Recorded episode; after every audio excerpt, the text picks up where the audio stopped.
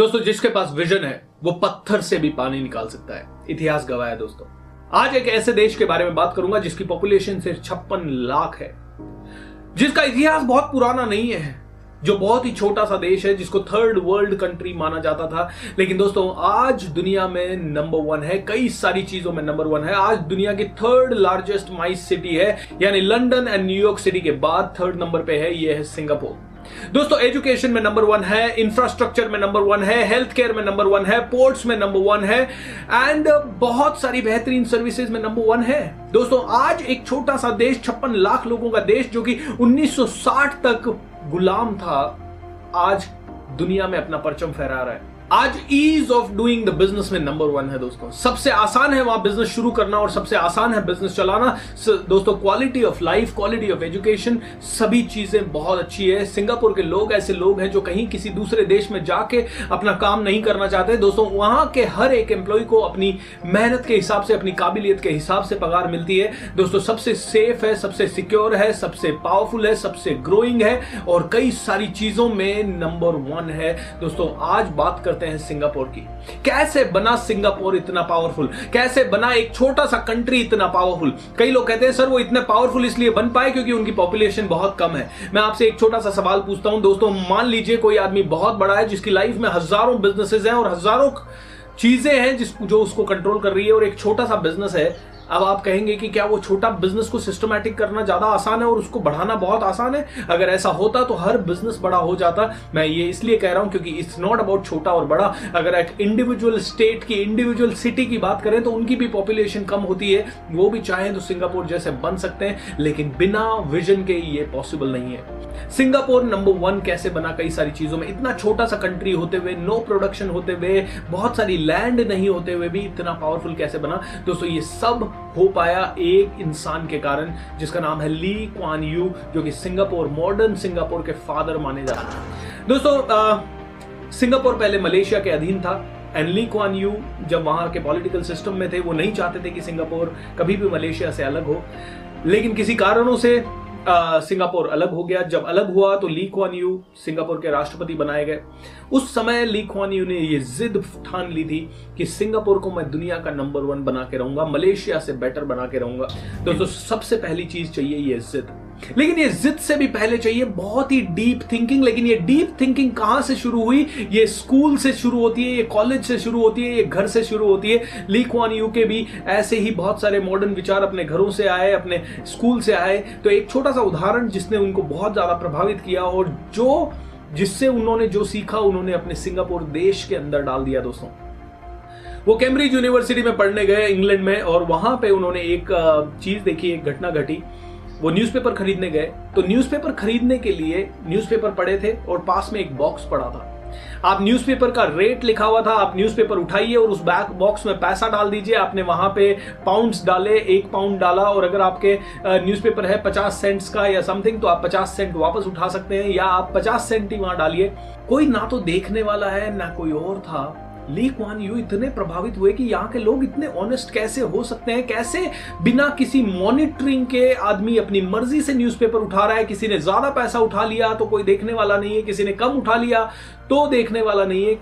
सो Lee Kuan Yew ने decide किया कि इस तरह की वैल्यूज़ मैं सिंगापुर के हर एक नागरिक में और हर एक ऑर्गेनाइजेशन में डालना चाहता हूँ। और जब से उन्होंने रूल करना शुरू किया और जब तक उन्होंने रूल छोड़ा, तब तक उन्होंने जी जान प्रयत्न किया कि ये सारी वैल्यूज़ सिंगापुर के हर एक नागरिक में जाए। दोस्तों, आज इसी के कारण शायद सबसे सुरक्षित देश है और सबसे कम करप्शन वाला देश है सिंगापुर। दोस्तों, ये होता है एक विजनरी का ताकत। एक छोटी सी इंसिडेंट से इतनी बड़ी प्रेरणा लेके एक देश को बदल देना, मैं आपको ये इसलिए बता रहा हूँ क्योंकि एक इंसान अपनी प्रण से देश बदल सकता है। लेकिन कई लोग अपने घर परिवार को नहीं बदल पा रहे, कई लोग अपनी जॉब में अच्छा नहीं कर पा रहे, कई लोग इतने नाकाबिल हैं कि सुबह जल्दी उठना या मेडिटेशन करना या अपने पढ़ाई के लिए कुछ करना या अपने अपने प्रोफेशन के लिए कुछ करना या नई नॉलेज लाना या अंग्रेज़ी जैसी चीज़ सीखना या कॉन्फिडेंस जैसी चीज़ अपने अंदर लाना या पब्लिक स्पीकिंग लाना या सेलिंग स्किल लाना, ये छोटी छोटी चीज़ें नहीं कर पाते और इधर एक इंसान ने पूरे देश को बदल दिया। दोस्तों, कितनी बड़ी पावर लगती है। दोस्तों, एक और इंसिडेंट बताता हूँ जिससे कि आपको बहुत ज़्यादा अंडरस्टैंडिंग आएगा कि कैसे एक लीडर सोचता है। दोस्तों, उन्नीस के पहले वर्ल्ड के 50 परसेंट से ज़्यादा हार्ड ड्राइव्स हार्ड डिस्क जो कंप्यूटर में आप इस्तेमाल करते हैं, वो सिंगापुर में बनती है थी यानी कि सिंगापुर एक मैन्युफैक्चरिंग का हब था। दोस्तों ली क्वान ने देखा कि अगर हम मैन्युफैक्चरिंग के बेस पे आगे बढ़ना चाहेंगे तो कभी दुनिया के नंबर वन नहीं बन पाएँगे, क्योंकि मैन्युफैक्चरिंग उन देशों में ज़्यादा सफल हो सकती है जहाँ पॉपुलेशन बहुत ज़्यादा है, क्योंकि वर्ल्ड की डिमांड बढ़ने वाली है वर्ल्ड में बहुत ज़्यादा रिक्वायरमेंट आने वाली है हाउ वुड वी फुलफिल तो ली क्वान यू ने 1985 में डिसीज़न लिया कि सिंगापुर सर्विस बेस्ड इकोनॉमी बनाएगा। तब से लेके आज तक आप देखो तो जितनी भी बेस्ट सर्विसेज़ है, वो सिंगापुर में आपको मिल जाएगी, जैसे कि थर्ड लार्जेस्ट माई सिटी है, यानी मीटिंग इंसेंटिव कॉन्फ्रेंसेज इवेंट्स ये सारी की सारी सिंगापुर में होती है। वर्ल्ड का बेस्ट एयरपोर्ट सिंगापुर के अंदर है बेस्ट इंफ्रास्ट्रक्चर सिंगापुर के अंदर है। दोस्तों, जितने भी वर्ल्ड के टॉप कंपनीज़ हैं, उनके सबके ऑफ़िस हैं सिंगापुर के अंदर और वो सारे सर्विस बेस्ड ऑफ़िस हैं दोस्तों। इतना पावरफुल बिज़नेस मॉडल उस समय बना दिया गया जिसके बेस पे सिंगापुर आज ग्रो कर रहा है। इसकी ग्रोथ का अंदाज़ा आपको इस चीज़ से हो जाएगा कि जब सिंगापुर आज़ाद हुआ था, मलेशिया से अलग हुआ था, उस समय सिंगापुर की पर कैपिटा इनकम थी सिर्फ़ 500 डॉलर दोस्तों, जो कि आज बढ़ के हो चुकी है साठ हज़ार डॉलर। पर कैपिटा इनकम यानी कि ऑन एन एवरेज एक आदमी साठ हज़ार हज़ार डॉलर पर मंथ कमा रहा है। यानी कि ऑन एन एवरेज हर एक आदमी पर ईयर साठ हज़ार डॉलर कमा रहा है। अगर आपको अंदाज़ा लगाना है, इसको कंपैरिजन करना है कि ये कितना ज़्यादा है तो भारत की पर कैपिटा इनकम है 2900 डॉलर। 2900 डॉलर। दोस्तों, कहाँ साठ हज़ार डॉलर, कहाँ 2900 डॉलर? यानी यानी कि क्वालिटी ऑफ़ लाइफ बहुत ही ज़बरदस्त है। दोस्तों, इस चीज़ का अंदाज़ा आप इस चीज़ से भी लगा सकते हो कि सिंगापुर आज एक ग्लोबल हब है। जब बात आती है ट्रैवल की ट्रांसपोर्टेशन की टूरिज़्म की हेल्थ केयर की ह्यूमन कैपिटल की लॉजिस्टिक्स की, इन सभी चीज़ों में नंबर वन है। दोस्तों, एक और रीजन जिसके कारण कि ये नंबर वन है। ली क्वान यू ने कभी मीडिया को नंबर वन पावर नहीं दिया। ये कहा जाता है कि जब एक लोकतंत्र बनता है तो मीडिया उसका चौथा आधार स्तंभ होता है। लेकिन ल्यूक ली क्वान यू ने इस चीज़ को नेग्लेक्ट किया क्योंकि उन्हें पता था कि मीडिया अपने फ़ायदे के लिए कई बार स्टोरीज को मैनिपुलेट भी कर सकती है। तो ली क्वान यू ने कभी भी मीडिया को इतनी पावर नहीं दी कि वो उनके देशवासियों का ब्रेन अपने फ़ायदे के लिए ब्रेन वॉश कर सके।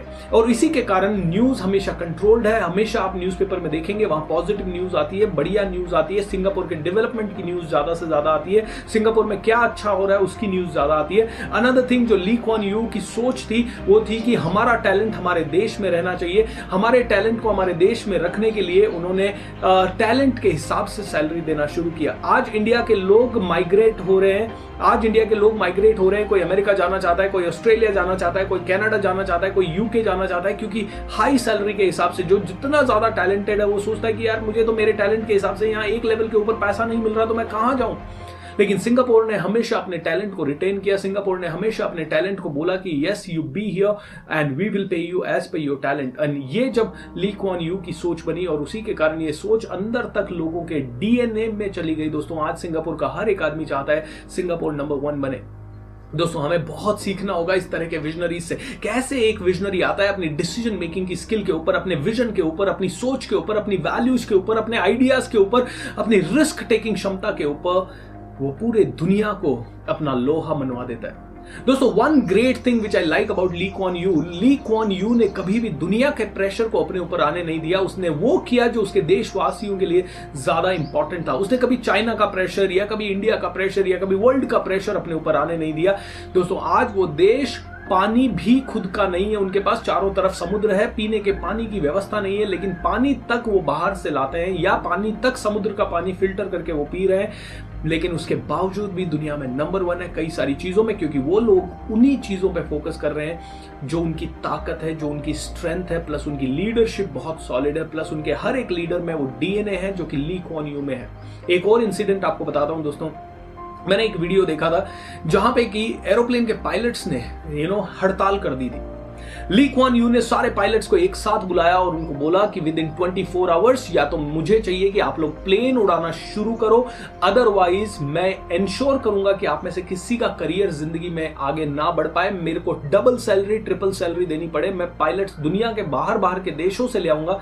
लेकिन I make sure that you never get it आपको अगर विरोध करना है आपको अगर प्रोटेस्ट करना है जॉब पे रहते हुए करो एक भी आदमी को उसकी डिफिकल्टी महसूस नहीं होनी चाहिए। दोस्तों ये पावर है। हमारे यहाँ तो प्रोटेस्ट हो जाता है फिर यू you नो know, जो पार्टी रूलिंग पार्टी है उसको सॉल्व करने की कोशिश करती है ऑपोजिशन उन प्रोटेस्टर्स के साथ हो जाती है और उस प्रोटेस्ट को चलने देती है। अरे यार कहाँ है हम लोग?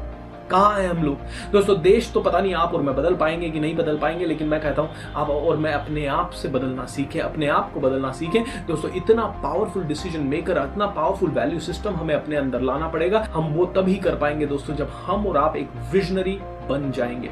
I you ready to be a visionary दोस्तों? अगर यस तो कमेंट बॉक्स में लिखिए। आज के बाद मैं विजन के बारे में बहुत रिसर्च करूँगा, क्योंकि दोस्तों, दुनिया मुझसे पूछती है, सर, मैं कैसे अपनी पर्सनालिटी को चेंज करूँ? कैसे मैं अपनी इंग्लिश को चेंज करूँ? कैसे मैं बड़ा सा बड़ा बन पाऊँ? कैसे मैं पैसा कमा पाऊँ? कैसे मैं करोड़पति बनूं? कैसे मैं नेटवर्क मार्केटिंग में सक्सेस बनूं? सर, मेरा बिज़नेस स्ट्रगल में चल रहा है। मैं कहता हूँ, सिर्फ़ एक चीज़ पे फोकस कर, वो है vision vision vision vision vision vision vision अगर विजन पे फोकस कर लिया तो दुनिया बदल देगा विजन पे फोकस कर लिया तो अपने घर को स्वर्ग बना देगा, अपने देश के लिए लीक ऑन यू तू भी बन सकता है, तू भी बन सकता है सिकंदर, तू भी बन सकता है पावरफुल तू भी बन सकता है।